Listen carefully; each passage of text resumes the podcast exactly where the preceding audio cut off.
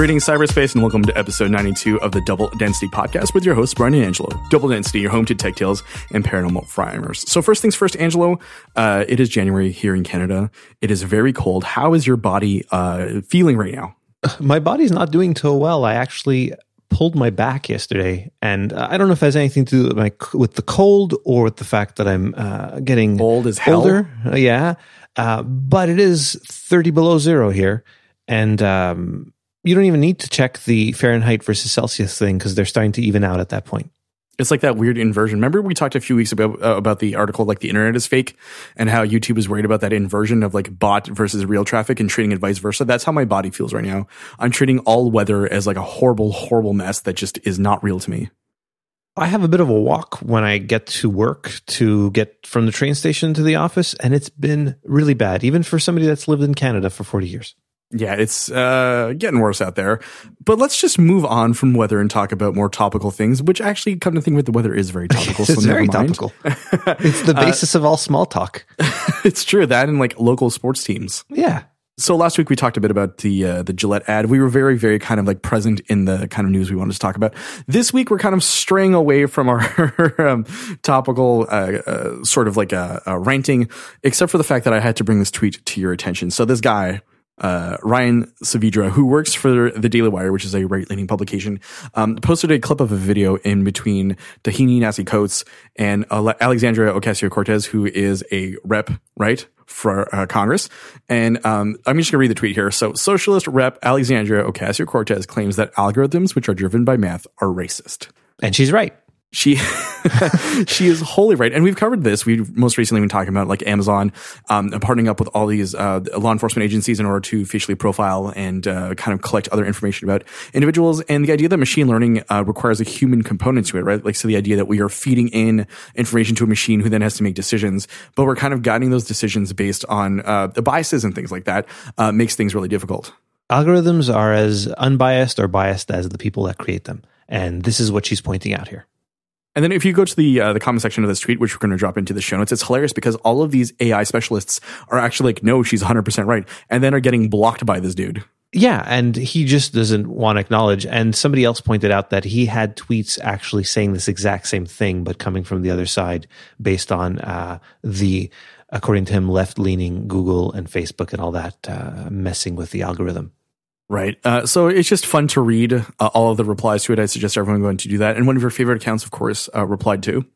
Yeah, the Swift on Security. I like that account. And I like to think it's actually Taylor Swift. Well, Taylor Swift is on 4chan, my friend, right? So I do think it could be her. Probably not, though. Let's be honest. Double density. Something that I am uh, wildly uh, a big fan of because I'm a huge fan of Schadenfreude, um, and it's uh, dueling documentaries about 2017's Fyre Festival. I watched only one of them because I only have Netflix.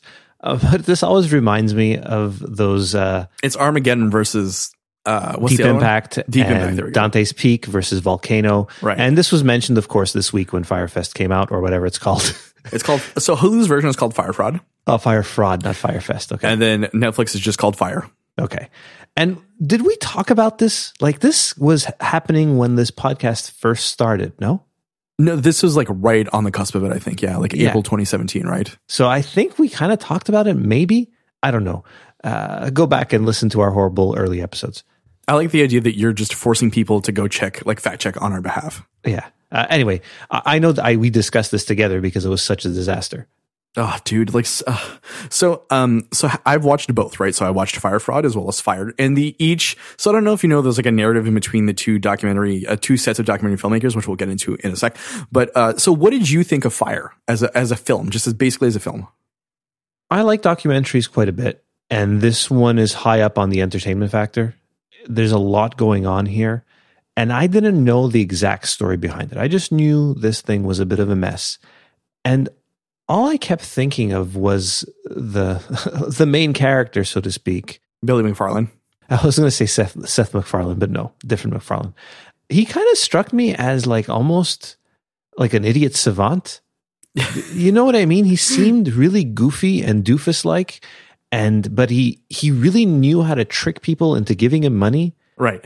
Every time he spoke, he to me people seemed entranced by him, but to me he sounded like a business student, like working on a project and just Yeah, presenting except- it to the front of the class. Yeah. Um, so there's some really interesting similarities and differences in between. So there's almost no uh, crossover in between the two documentaries in terms of the cast of characters. Pretty much. I mean, there's there's a little bit, but um, they definitely have different sets of people. So they had on the one hand, so the fire, so Netflix's Fyre, I feel is the superior documentary for a number of reasons.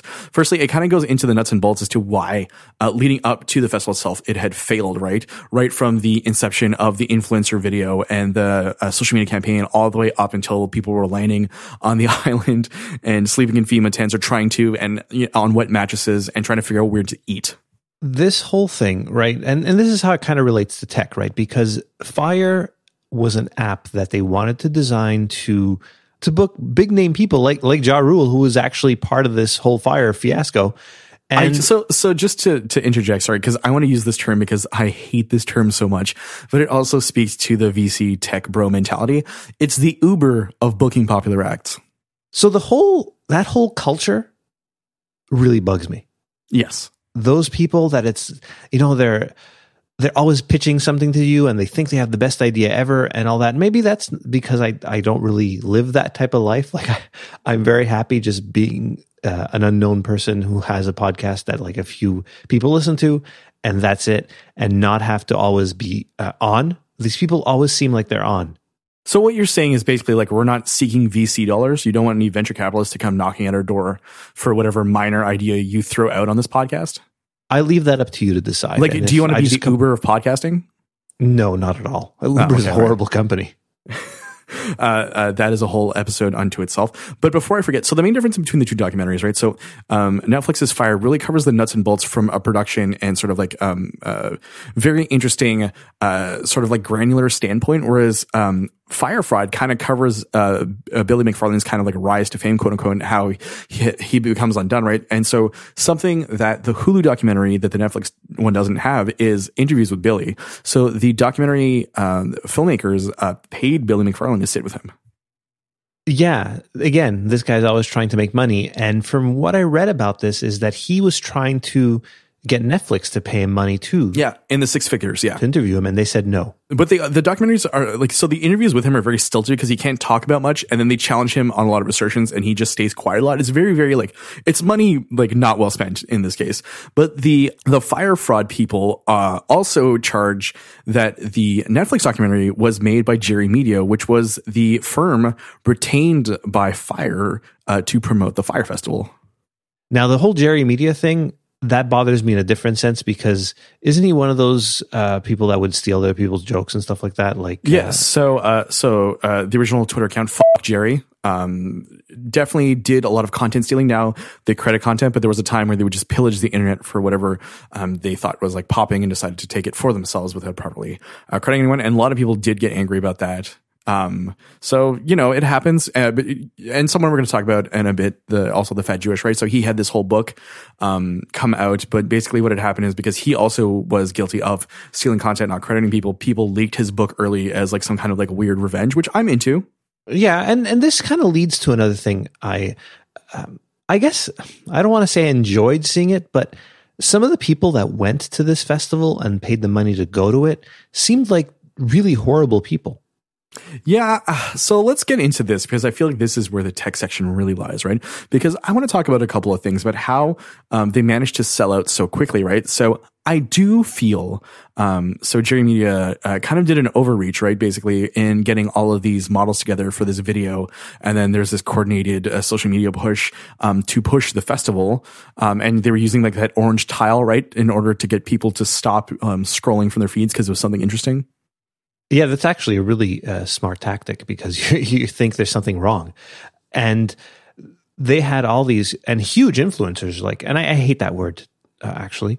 It's it's it's really annoying where people just basically exist to uh, promote things on whatever social media service you're on. It it kind of drives me crazy and it's kind of like everything that uh, even I don't want to call them technophobes, but you know, like when people say, "Oh, technology is bringing us down." Well, this kind of points us to like where they're coming from, and I kind of understand that point. Right.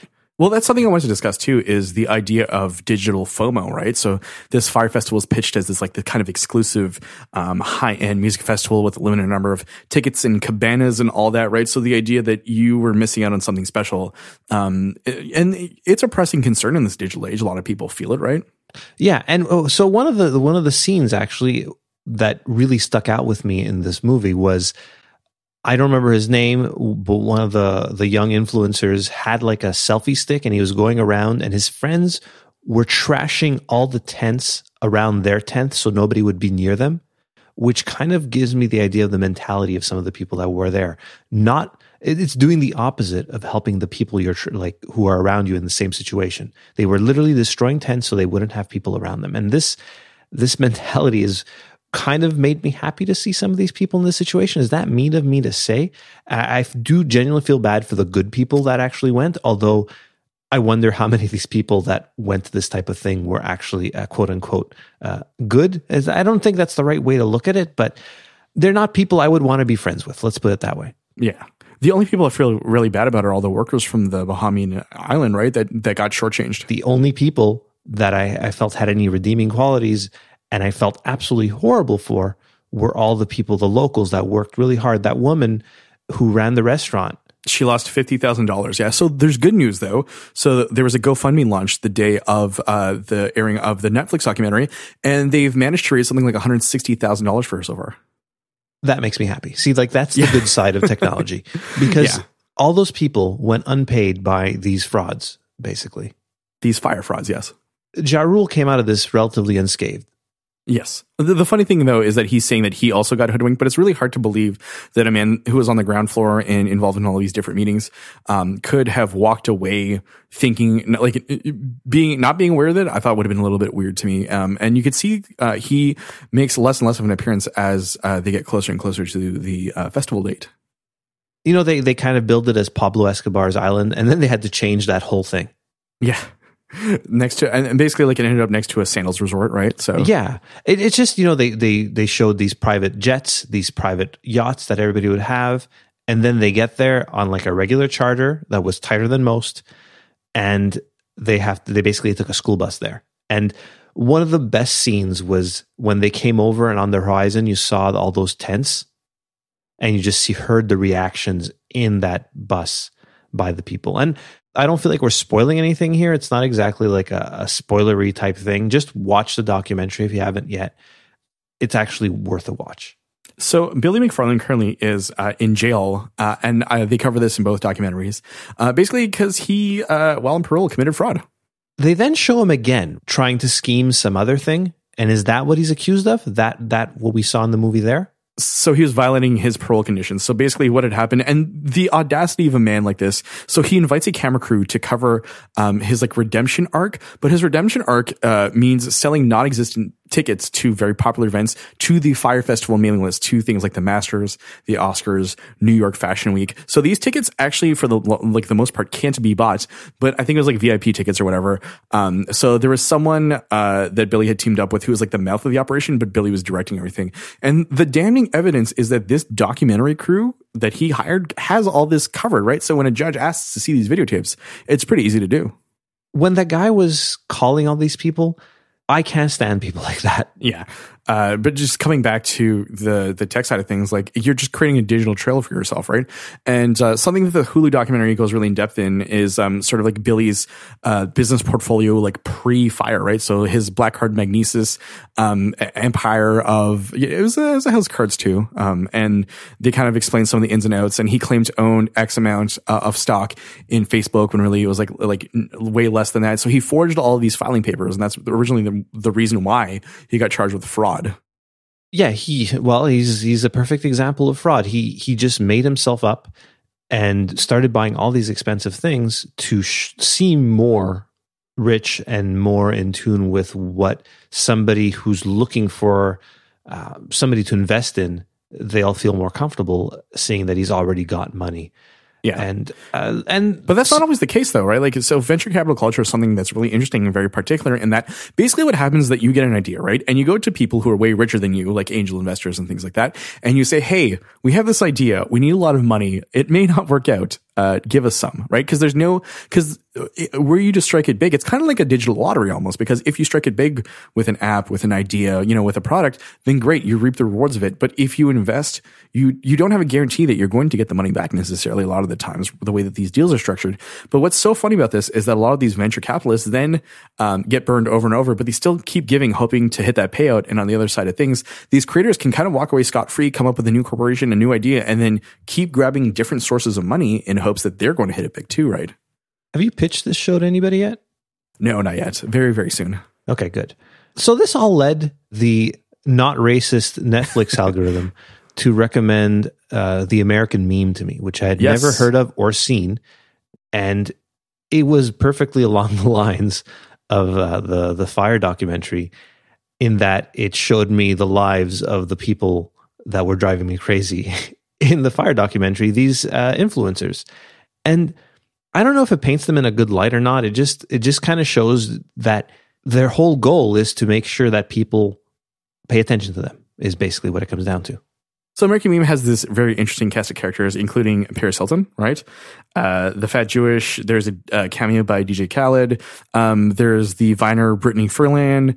Uh, there's the party photographer uh, Kirill, um, and there's like this wide kind of swath of people. Uh, Emily Ratajkowski's in there too, right? So like it's kind of covering a lot of like different um, uh, angles of uh, the this meme culture that we're in currently.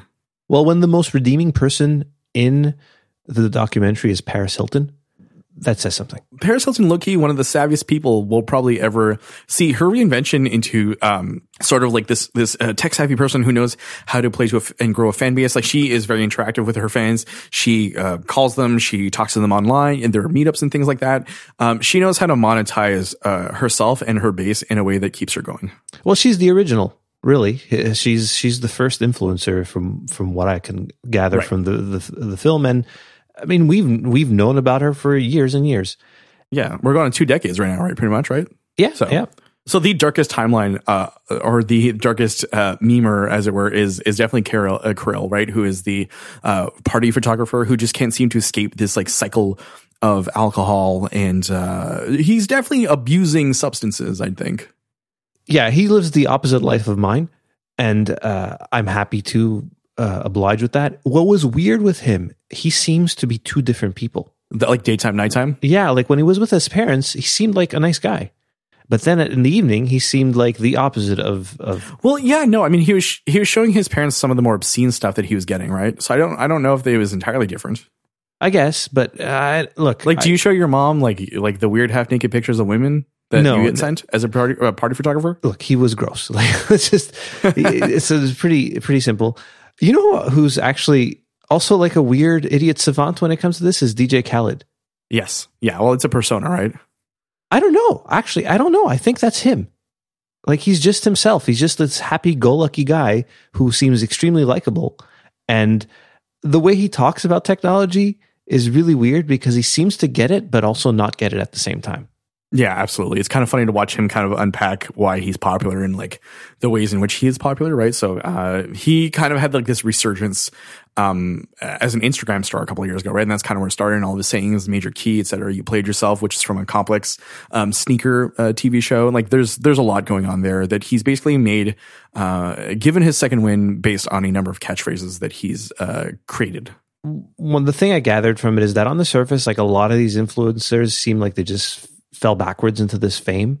And in a lot of cases, that's how it is. But Brittany Furlan, right? She's really funny, but I think she's deeply troubled too. Like just looking at her with uh, her new boyfriend, Tommy Lee, was uh, which is which was a bit of a weird shock to me because obviously yeah. I don't follow Vine star Brittany Furlan on Vine or Twitter or anything, so it was kind of weird. But I feel like Brittany's whole kind of character arc was just um, there's this term about like when you're chasing a heroin high, like chasing the dragon. I feel like that's what she's doing, right? Because um, she seemed to sort of try out a bunch of different personas and ways of being that uh, were hitting sort of like um, on a very limited basis, right? So she keeps kind of flipping around, trying to change something and seeing uh, what she can do to be different. Yeah, she she was sort of likable though. Uh, I I kind of felt bad for her in certain parts where she was, you know, she was the unpopular kid when she was growing up, and but then like she seemed a little bitter about how she would bring people into her vine and then they would get way more popular than her. Okay, so I, I kind of wanted to discuss that very quickly, right? Um, so what do you think it is about her? Um, and for me, I think what it is, and I can't believe I'm about to talk about this, but I feel like her brand isn't well identified enough. Because she was a bit all over the place. Yeah, exactly. So all of these other people that she brought had a strong brand, singular vision, kind of knew who they were and what they wanted to do versus she kind of like was throwing things against the wall, seeing what was sticking. Yeah, sort of like Samsung. yeah, except I don't think that she uh, blew up on any planes. No. I, I, so all this brought a question to my mind, and uh, do you ever like comment on famous people's tweets or Instagrams? No. No, uh, there's no use. The funny thing is, I was talking to, I think, I can't remember what it is, but I had a Twitter exchange with someone recently where they said that like watching people comment on other famous people's uh, Instagrams is like really weird because they don't always get a response. But I don't know if you know this. So if you like have a, if you follow like a big account and at the bottom, you'll usually see someone, um, famous as like the last comment, right? Because this is how Instagram designs itself. So for example, like if you follow Drake and then you'll see like, uh, I don't know, like, uh, one of like his OVO buddies comment on something. No, I've never actually noticed that, and I've I've only ever commented on one like famous person's tweet, and that person tweeted back at me, and I was very excited. Was it Colbert? No, it was uh, Lisa Loeb. uh, I'm trying to think. Are there any famous people? I don't know. I watched one of my favorites, um, graphic novelists, Box Brown, uh, was explaining, was unpacking the term jabroni, and The Rock actually responded to him, which was kind of cool. That's amazing. And uh, the Instagram thing, I'll I'll occasionally like a singer or a rock band's like picture or whatever if it's nice enough, but I have never ever commented on their Instagrams. It's it's it's like just screaming out into a void, and then in that void are really like banal uh, comments in there. If you ever look, it's true. They're really sad. It's. Uh, I'm kind of surprised you've never tried to respond to Taylor Swift. No, no, no. no. That's, that's uh, like a curious. huge void to be screaming in. I I remember once uh, the guy who was behind uh, the Trump draws stuff. Remember yes. that? Yeah, of course. Well, Where he holds he, up the book. Yeah. Well, funny enough, he was the producer of one of my favorite video podcasts back in the day, the Totally Rad Show. And when it came out finally that he was the one doing this, he posted, he showed what happens when he posts a, uh, t- a Trump draws tweet and how quickly the retweets and likes go up. It's insane. It's like exponential. It's really interesting to see that what I'm interested in finding out is any of our listeners have uh, made a habit out of uh, responding to uh, bigger accounts' tweets or like left comments on Instagram if they've heard back. We want to hear about your interactions. So if you can go ahead and tweet at us, oddly enough, at double underscore density or send us an email at double density podcast at gmail.com or, you know, head over to double density.net, click on the contact button and fill out that form because we're interested in knowing like what, what is your relation um, to famous accounts? Like what do you do and how do you sort of like proceed uh, with these kinds of things? I'm super curious to hear if any of our listeners um, have had these uh, things happen to them. You want to get entertained? Just go look at. Uh, there's this small account called uh, the Real Donald Trump. Go look at his uh, comments, uh, replies. oh boy! And with that, my friend, uh, I'm going to head on over to the paranormal side of things and I'll see you there. Does that sound good? I'll uh, leave you a comment. Perfect. Double Density presents the sounds of your youth.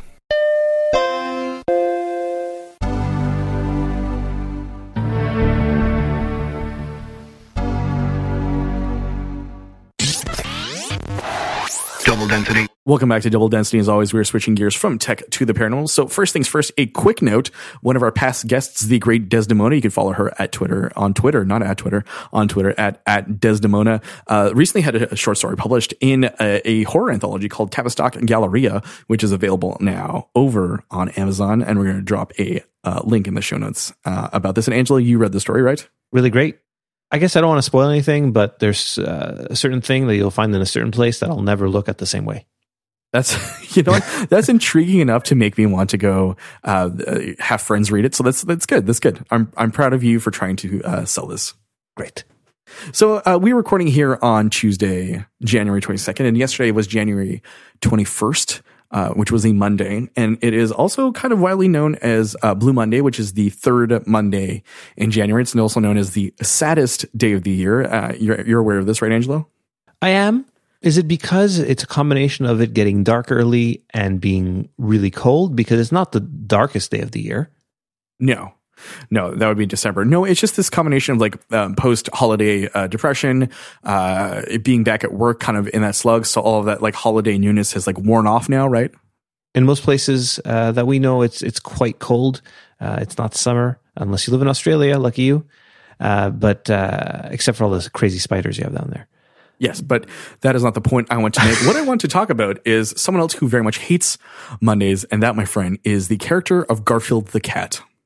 Okay, so with let's so like disclaimer like we're gonna get real weird in this section and you'll have to follow it's like when you go to karaoke and there's the bouncing ball you know of of lyrics that you have to follow this is what we're doing. You'll have to bounce with us. Yeah uh, Brian put this in the show notes and I had no idea why, but then I, I started reading about it and I was became really interesting.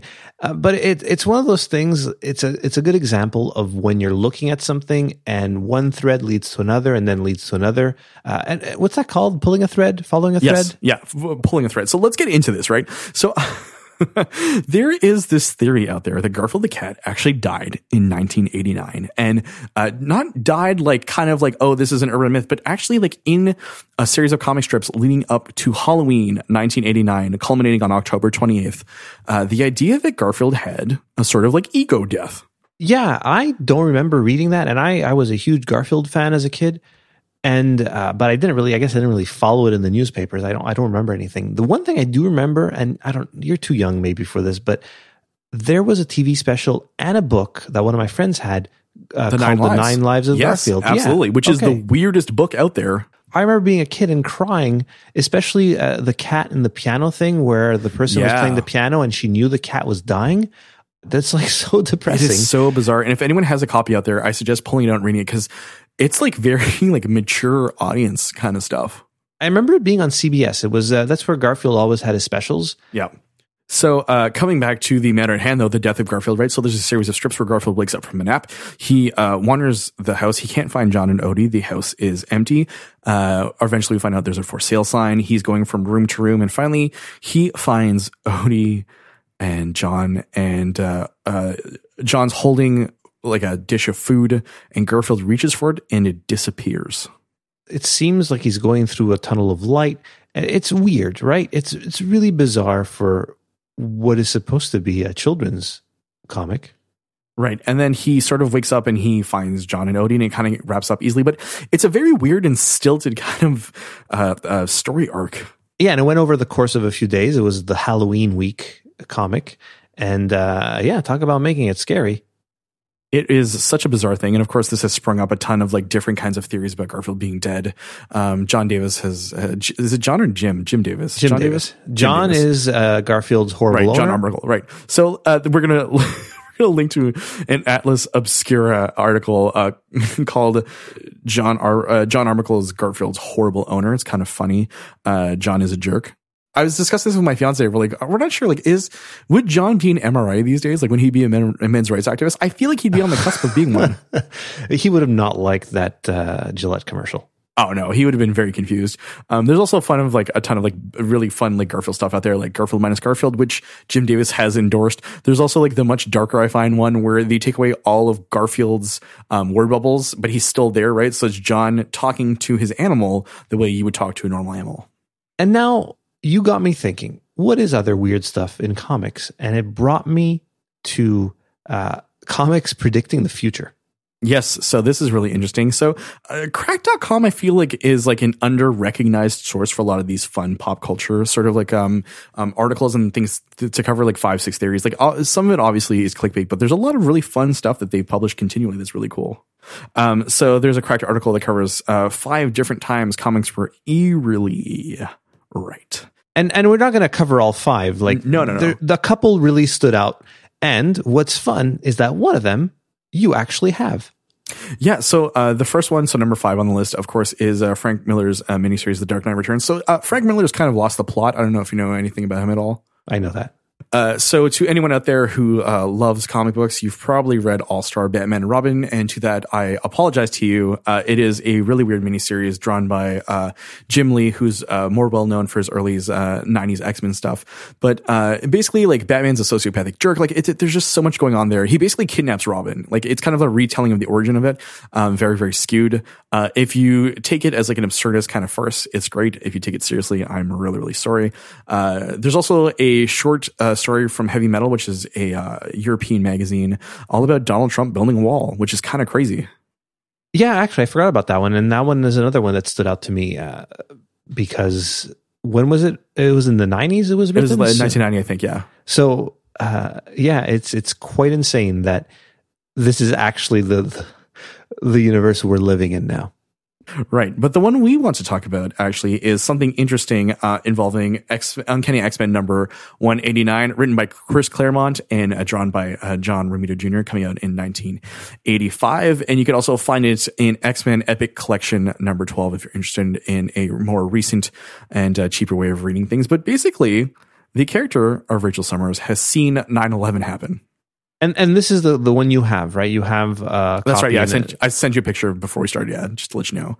Um, but basically, there's a, a caption uh, that reads: "The twin towers of the World Trade Center lie in ruins. Thousands are dead. Many more injured." Rachel's a telepath. Like how how prescient is that? This is from 1985. Yeah, and they also talk about how you see them in the background, uh, and there's an airplane flying. Uh, it's it's it's chilling when you think of it that that way because seeing it in a comic book like this, and I had never heard of this. I maybe I'd heard of it and just kind of put it in the back of my mind, but I came across this and thought, oh boy, uh, this is interesting to to to discuss on our show. Yeah, absolutely. But the funny thing too is that it's not just North American comics that sort of uh, are able to predict uh, the future. Well, I mean, like uh, so heavy metal. I mean, as a European magazine that we can import, but cartoonists can also uh, predict the future in different kinds of ways, including those involving religious figures. This one is the one that stood out the most to me because it's kind of bonkers if you think about it. I just I felt like you read this article and like rubbed your hands together in anticipation because you want to talk about popes and papal theories. there's a cartoon that was drawn for a calendar that had comics in it, right? Like a one a day, yeah. And the comic for uh, Sunday, February 10th, 2013, it, it was of the Pope winning the lottery and basically saying he's quitting. Well, the next day, the actual Pope said he was quitting. You, they didn't predict this the day before and had an inkling about this. Yeah, the artist who had done this had said he did it like the previous Easter, pretty much. Like Yeah. he said, he finished around Easter 2012. Yeah, because obviously, if this thing gets published for something that you look at every day, well, it had to be published uh, before January. So this was created a long time, and all of a sudden, the the funny thing is, this they could have picked any day to put this silly cartoon, but they picked the day before he actually quit. But yeah, it's kind of insane to think that like you know this. There's all these like different alignments, but uh, you know, broken clock twice a day. Uh, there are these coincidences out well, there, it's right? more than a clock. This look, not that I believe it, right? It's just a coincidence. It's just, but it's Oh, a, wait, are we hitting on something that you actually might believe in? no, not at all. It's just a funny coincidence, right? See, but I was just rubbing my hands in anticipation, thinking perhaps you'd come over to uh, the higher side of the double density uh, scale of uh, of believability. Double density. this whole thing actually made me think, oh, isn't there a prophecy about that pope being the last pope or something like that? Because I remember hearing about that in uh, one of those ancient prophecy shows. And yeah, it turns out that uh, our current pope is going to be the last one, according to a prophecy by Saint Malachi. Is it Malachi or Malachi? I'd pronounce it Malachi. Yeah, so it's Isn't that the name of the the kid from Children of the Corn? isn't it your favorite father? um, uh, Malachi Martin? No. Uh, hold on a sec. I'm pretty sure this is it. No, it's Isaac. Sorry, I was wrong. Okay, see, I apologize. It's all right for my uh, horror uh, movie uh, lack of knowledge here. anyway, there's a saint named Malachi, and he predicted that this pope would be the last one because he predicted a line of like 112 popes or something uh, in the 12th century. The thing with this is that he kind of predicted all like the names of the popes and their insignias, and this thing was eerily accurate until like 1590. Uh, coincidentally, it was discovered in 1590. Hmm, interesting. Yeah. Uh, and then since then, uh, they've been kind of hit or miss. He talked about how uh, the last pope would be Peter the Roman. Okay. I don't know if you know this. Uh, the po- current pope is neither named Peter nor Roman. What? Yeah. You're kidding me. Yeah. It's as if like a, a magical box could have given me this information. Pope Francis, like, what's his actual name? Jorge Mario uh, Bergoglio. Okay. It's an Italian name actually because his parents are Italian immigrants. Uh, but he's uh, he's not Peter. Jorge does not translate to Pe- Peter. Mario, as we know uh, from the Mario Brothers, is not uh, Right. Peter. Well, Mario, Mario, correct. Yeah, exactly. I love religious prophecies and stuff. And uh, there's a, a an article from a religious uh, website. I guess is it like a religious? Uh, are, are you talking about U.S. Catholic? I'm talking about the National Catholic Register. Oh, yes. Okay, that's one of the articles in there. Yes. And the article by uh, Thomas L. McDonald is hilarious because he tears apart this documentary that was going to air on. Um, the History Channel. he talks about how this documentary is really poorly made, and um, he mentions one of our friends, Brian. Oh no. Are you? Uh, I think I know who you're about to talk about, but hit me with it. So he uh, he talks Is it about friggin' John Hogue? yes, he talks about Of course. uh, and I quote: most of the conspiracy theory grunt work is done by a few guys. John Hogue is listed as a prophecy scholar. So, who or how does one get uh, such a designation? You just have to show up on uh, shows about Nostradamus and other prophecies, grow a long beard, and uh, pretend to be an academic about something that doesn't exist. My question to you is like, why do you find the, um, like papal prophecies and religious prophecies so interesting?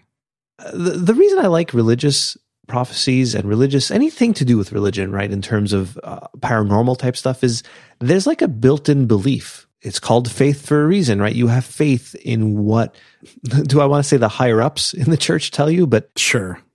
Another thing the National Catholic Register article goes into is uh, talking about the the Vatican archives and how this documentary makes it sound like there's some sort of weird thing going on there, but they're not. Right? They're just it's like a Bible. It's a it's a it's a library for Bibles.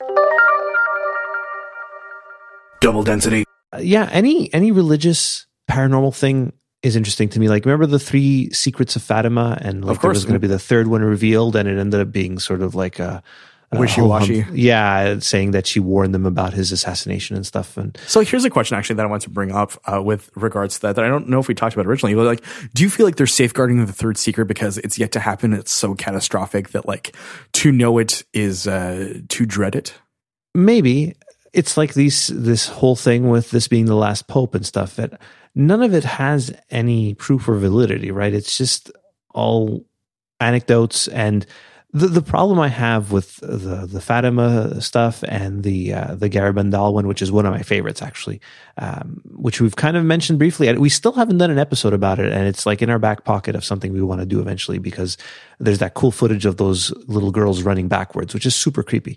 But it's all stuff coming from children, right? Yeah. And uh, did you know kids lie, Brian? I had an inkling. I've seen The Good Son. I I feel like I know kids, and uh, to know them is to understand that they're liars. they they lie about everything and they're, they're trouble especially if you're uh, trying to run from uh, monsters that you can't see if you have your eyes blindfolded. Um, they become a Oh, so you you watched you watched uh, Bird Box, didn't you? i finally watched bird box. Uh, I, I didn't think i was going to like that movie. I, I was putting it off and putting it off because stuff like that just kind of brings me down Right. Uh, something to note, just coming back a second, is uh, as the immortal Jay Z once said in the song Reminder, men lie, women lie, numbers don't. like algorithms Yeah, exactly. Um, to sort of tie things together uh, for the text section, one of the most annoying things in the world, of course, is the term rise and grind, which is all of these people do, uh, whether it is the creation of a meme or the creation of uh, some kind of weird conspiracy uh, theory or religious prophecy. Isn't that right, Angelo? Yeah, and we didn't actually touch upon uh, why everybody realizes this prophecy is is fake, and it's because it was discovered by uh, a monk named Arnold Wion, if I'm pronouncing that right. And it's because he was like friends with this guy who wanted to become the pope. So basically, it's just like you're just helping a friend out by creating fake religious texts. Yes. Now the thing is, is they're not sure if he created it or he was like kind of duped into finding it, and it kind of proved that this man would become the the pope. So Oh, interesting. Yeah, and that's why it stopped being accurate after that guy was pope. Suffice it to say, we'll link to a bunch of this in the show notes if you want to do um, some follow up because I feel like we've gone a bit long on this, my friend. Yeah, it's it's. I guess it's it's comforting to know that elections were being rigged uh, way back then too. I think like since time immemorial, uh, that sort of thing has happened. You know, like from like uh, to borrow a quote from a uh, ex classmate of mine who once said, "Caveman's times." Um, ever since the first caveman hit the second caveman uh, in the back of the head, knocked him out, and declared himself the victor of an election, I feel like it's sort of uh, gone through that uh, whole uh, rigmarole, as my parents would say. Too bad they didn't have Facebook back then to to give everybody the truth uh, influencers on every uh, platform, my friend. Let's wrap things up for episode 92 of the Double Density podcast. You can actually go ahead and find us on Twitter, double underscore density. You can hit up our Instagram account, Double Density Podcast. You can also find us at doubledensity.net. Click on the contact button. Let us know your thoughts. Uh, I actually tweeted something out today from the show account. I'm just curious if anyone would be interested in us starting a, a newsletter that would just be sort of like highlights from the show, um, things that were cut from time, other musings, um, and then something that Angelo I know is big on is musical recommendations. I'd read that newsletter. I would too. Um, and let us know what you think. You can hit us up on any of our platforms. Uh, let us know if you're interested. If so, if there's some interest, we'll definitely start that up. So, Angelo, tune in next week, my friend, as we turn Double Density into a comic book podcast and talk about one of the biggest comic book events of the 1990s Marvel's Age of Apocalypse. See you there. See you then.